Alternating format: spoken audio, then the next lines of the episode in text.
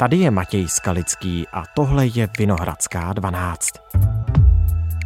Zajistit pro děti od tří let místo ve školce anebo v dětské skupině. Povinnost, která by od příštího roku mohla padnout na starosty. Některá města a obce nařízení ministerstev velmi rozlobilo. Berou to jako další agendu, kterou je stát zatěžuje. Podle některých zřizovatelů to neřeší problém s nedostatečnými kapacitami a podle Zřízení skupiny bývá často složité a z hlediska vzdělávání mateřské školy nenahradí. Místa ve školkách je málo a nedosáhne na ně každý. Stát si proto maluje, že by volná místa mohly obce najít v dětských skupinách. Je to systémové, to řešíme s Karlem Gargulákem, analytikem agentury PAK Research a poradcem ministra školství Mikuláše Beka ze starostů.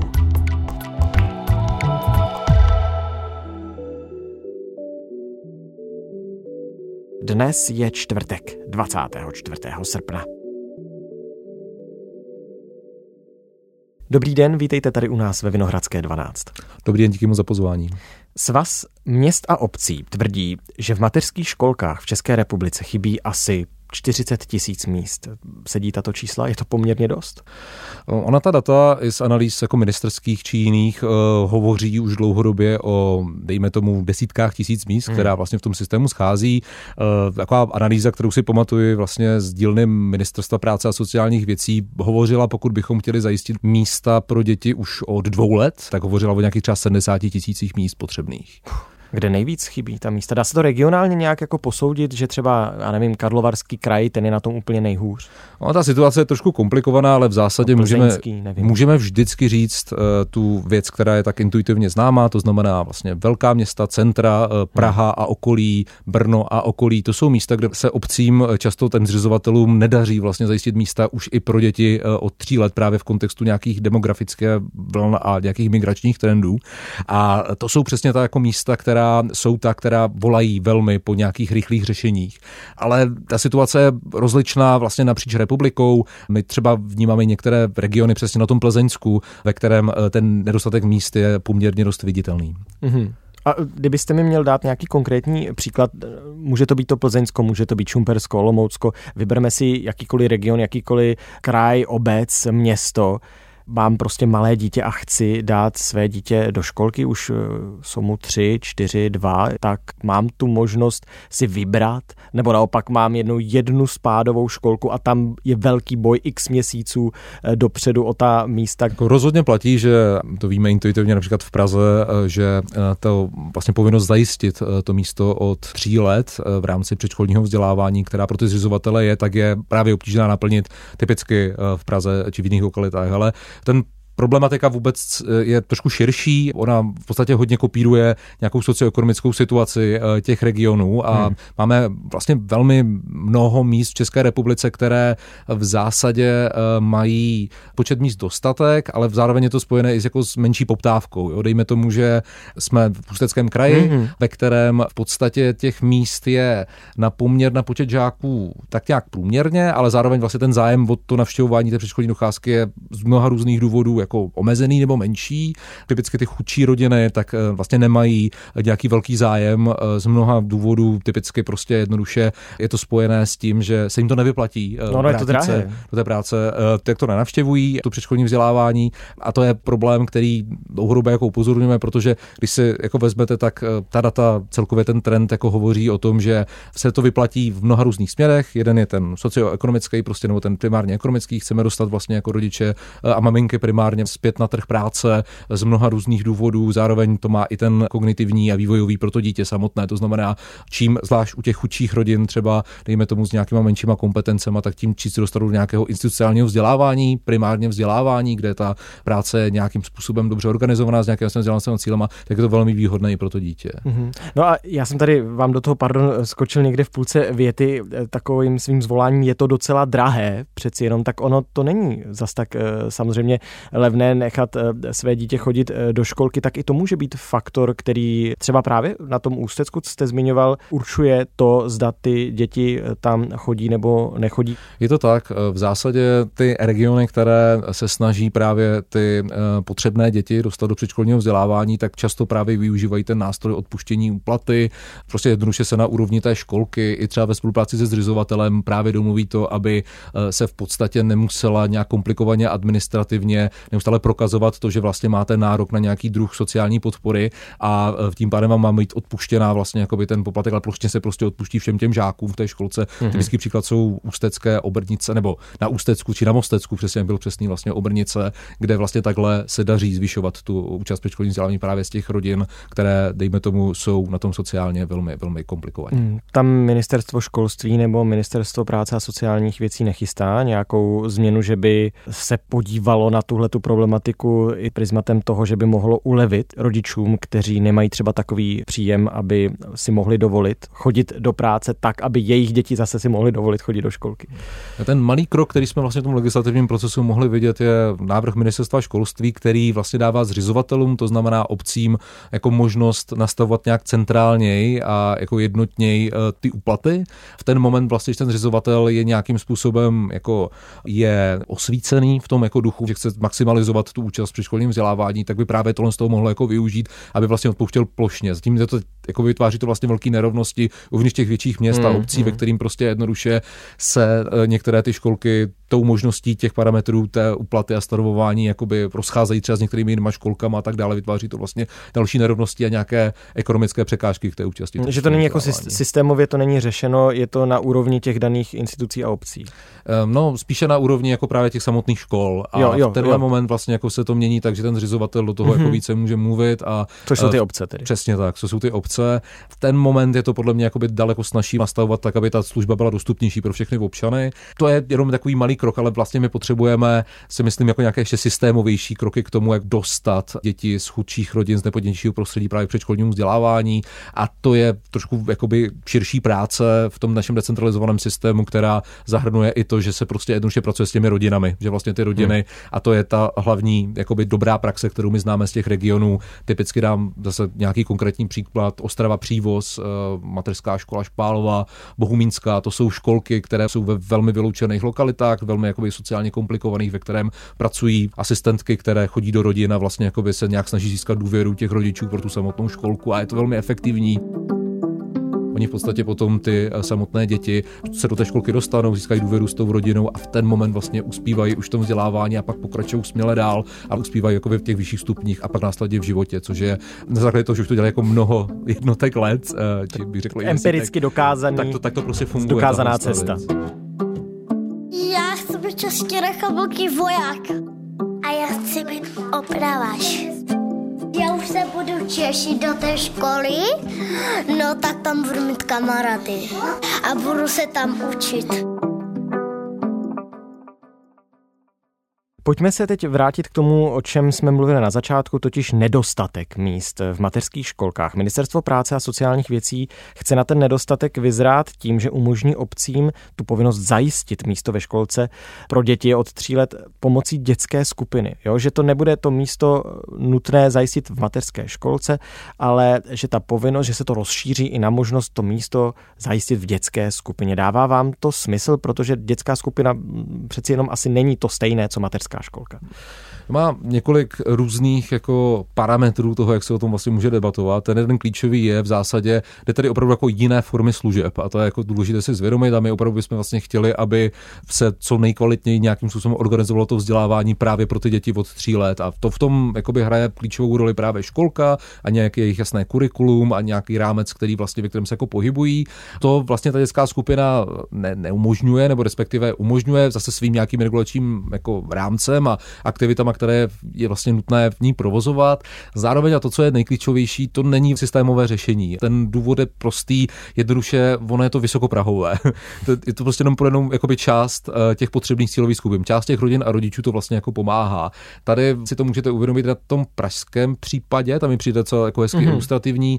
V ten moment, kdy vy jako ta část těch jako rodin, který mají ty vyšší příjmy, tak jako by právě tím, že nejsou schopní sehnat místo ve školce, tak to řeší prostřednictvím skupin a vlastně sami sebe i jako definuji, jako já jsem vlastně privilegovaný, můžu si jako zaplatit tady x tisíc korun za to, že jdu do dětské skupiny a tak dále, ale to nezasáhne ty další cílové skupiny, které taky potřebují prostě účast předškolním vzdělávání a prostě jednoduše možná i víc pro to, aby nějakým způsobem mohly ty mamky si uvolnit, eh, no já pořád mluvím jako o matkách, ono tak jako by statisticky je, si uvolnit ruce k tomu, aby vlastně třeba se dál rozvíjeli a vzdělávali a tak dále a nemají tu možnost vydat ty tisíce korun za tu účast dětské skupině a to je ten hlavní vlastně jakoby problém celého tohohle z toho řešení. Mm-hmm. Svaz měst a obcí to taky kritizuje, navíc říká, že to prostě nic nemění, protože se s tím stejně neuvolní další místa navíc. V první řadě nás eh, mrzí, že nám někdo chce uvalit eh, další povinnosti na zřizování eh, kapacit pro děti od tří let, aniž by nám k tomu dal dostatečné nástroje. Místo předseda Svazu obcí a měst České republiky Pavel Drahovzal.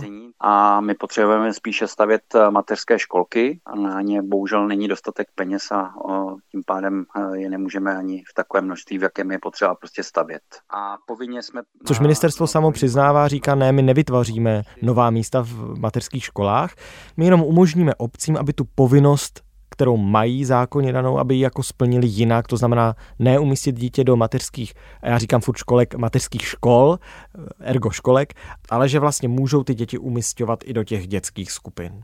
Tady celý ten problém jako ilustruje pro velkou dlouhou debatu a 30 let vlastně problémů veřejné zprávy v České republice. Ta jedna z nich je vlastně jako decentralizace toho systému, kde ty obce nejsou schopné jakoby v tom rozdrobeném systému zajistit ty místa předškolního vzdělávání, zvlášť když tam přijde nějaká větší demografická vlna a nejsou vlastně jakoby tak, dejme tomu, silné a nemají třeba dostatek kapitálu a nemají ani dostatek zdrojů. Ten stát vlastně nevytvořil nějaký fond, dejme tomu, k tomu, aby platil prostě budování míst předškolním vzdělávání a nevyjasnil třeba jako odpovědnost za to, že to v nějakém území musí někdo zajistit. Je to vždycky jenom ta jedna obec a pokud je dostatečně malá a nemá zdroje, tak to není schopná zajistit.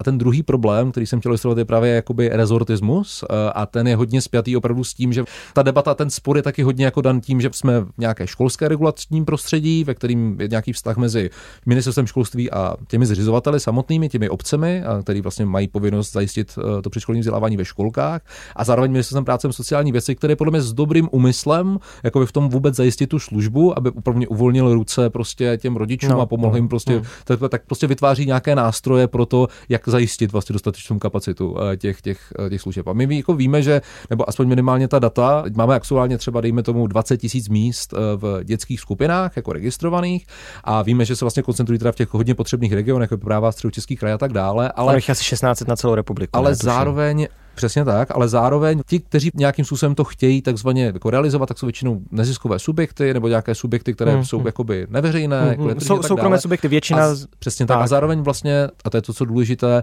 tak obce, samotní zřizovatelé nebyli dostatečně motivovaní vlastně k tomu tady ten, ten nástroj využívat. Dětské no. skupiny jako nezakládají jak pravidelně. A ministerstvo práce s dobrým jako úmyslem se snaží motivovat ty zřizovatele, aby to jako dělali, aby tu službu využívali. Teď jim dává, pardon, pardon, že do toho vstupu, teď jim dává miliardy na to, eh, že zaplatí 100% nákladů. Navíc teď aktuálně financuje 100% nákladů na vznik dětských skupin. Platíme provoz dětských skupin.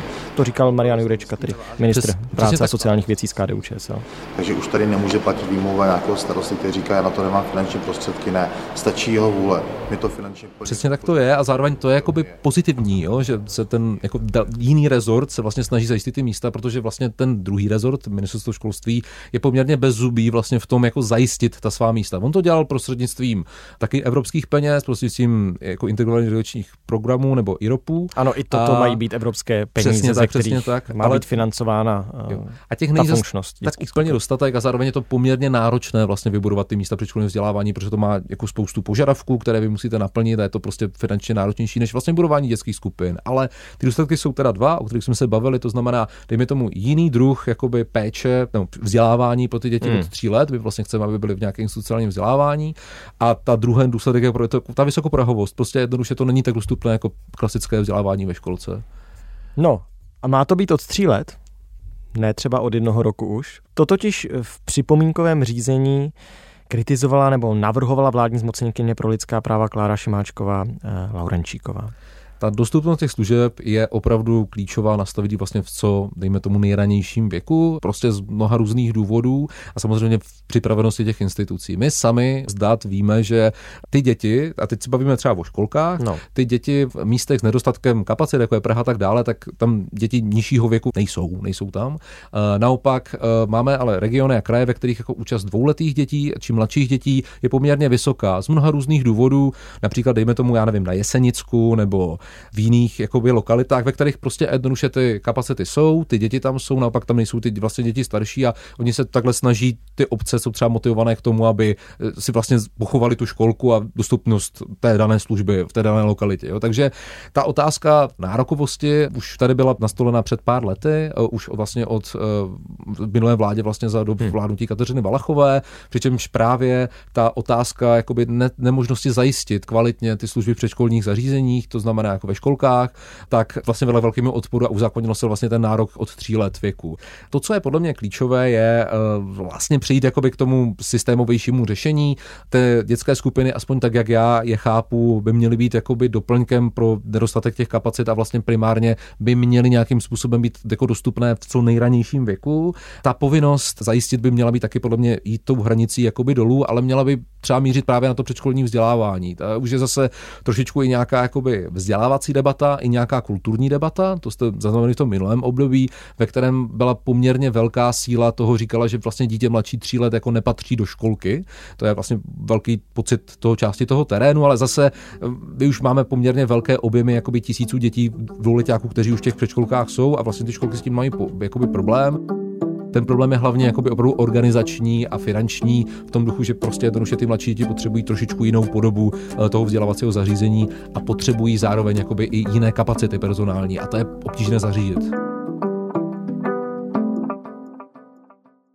Jenom bych tak jako schrnul to, o čem se tady bavíme, totiž eh, chápu-li to správně, tak vy oceňujete tu snahu Ministerstva práce a sociálních věcí. Na druhou stranu říkáte, že ten problém je systémový a eh, rozšíření eh, toho zákona o ty dětské skupiny je vlastně jenom taková chaba, záplata, protože ty instituce se liší, není to vzdělávací instituce, nebo nemusí nutně být, nemá to nějak jako předem dané a je prostě otázka, eh, jestli se tím eh, dá nějakým způsobem kompenzovat těch chybějících asi 40 tisíc míst. Byť ministerstvo přiznává, že vlastně žádná nová místa tou novelou nebo eh, tím návrhem té novely nevytvoří.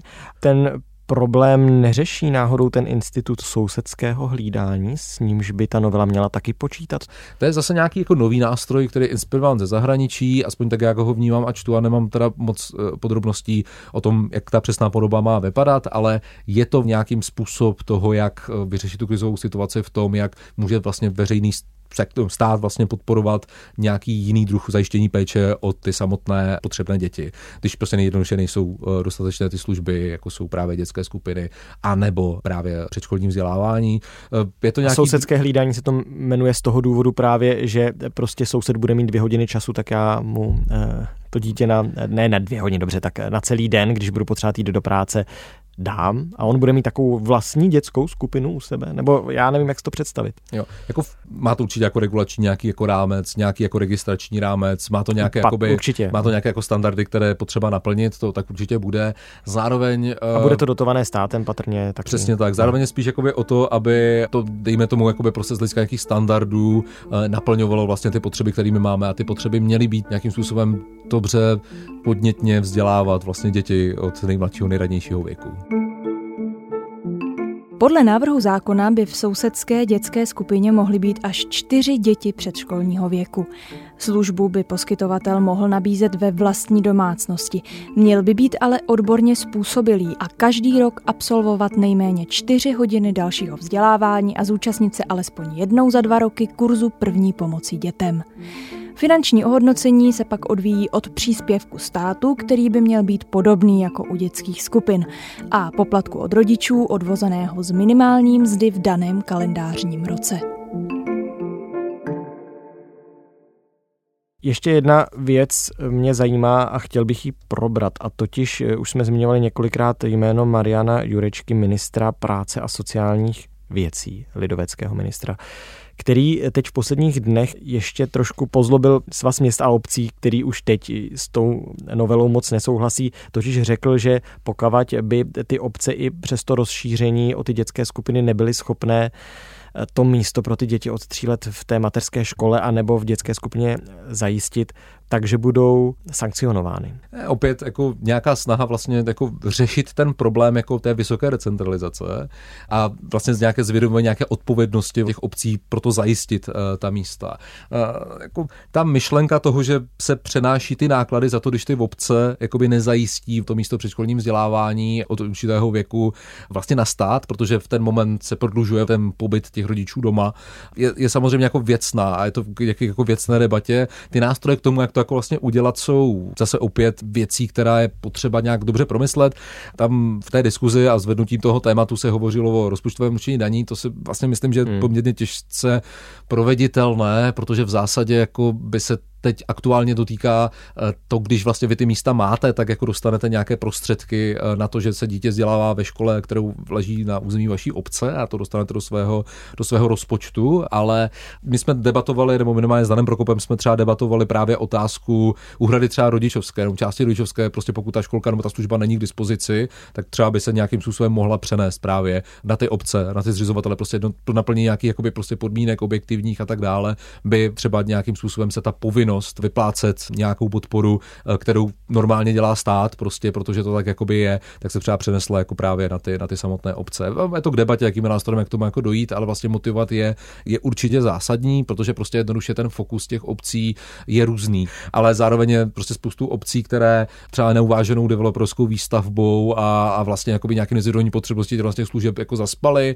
a v ten moment třeba nejsou úplně ochotné tohle, jako, že to prostě nějak přečkají, eh, tady tomu volání nejsou ochotné vlastně těm rodičům rodičům nějakým způsobem pomoct a myslím si, že prostě by ta odpověď měla být zvědoměna, ale je to důležité řešit systémově a systémová řešení jsou ta, která jakoby řeší tu otázku právě decentralizace, právě možnosti spojovat ty obce, zavedení nějakého systémového financování fondu z národních peněz a právě i řešení toho rezortismu, vytvoření jako nadrezortních prostě jakoby regulace pro tu celou oblast a to se nedaří. Dlouhodobě se z pozic těch mocenských jakoby ten rezort školství a sociálních věcí není schopné na vlastně organizace té rané péče a vlastně školního vzdělávání jako dobře domluvit mluvit.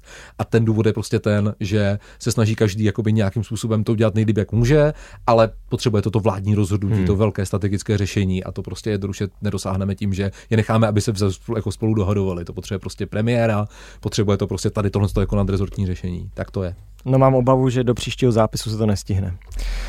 To je samozřejmě Uvidíme, jak to bude dál. Vždycky otázka. Já bych ale chápu teď ty debaty a to vlastně nějaké snahy o to uspokojit ty potřeby eh, těch rodičů. Zároveň bych ale znova apeloval i na to, že v místě, kde vlastně dostupná nějaká místa jsou a tak dále, tak se nedaří čas třeba motivovat část rodičů z těch chudších poměrů, aby ty děti do toho předškolního vzdělávání dávali a to je taky potřeba na to systému myslet, jak to řešit.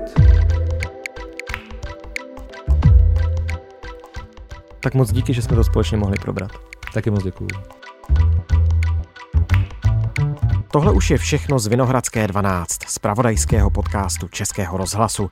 Dnes s Karlem Gargulákem, analytikem agentury Pack Research, který se zaměřuje na strategické řízení vzdělávacích systémů. A současně je to i jeden z poradců ministra školství Mikuláše Beka ze starostů. Řešili jsme spolu možné novinky týkající se mateřských škol. Naše epizody vycházejí každý všední den. Poradím, co dělat, aby vám žádná neunikla. Stačí sledovat web iRozhlas.cz nebo nás odebírat v jakékoliv podcastové aplikaci. Naslyšenou zítra.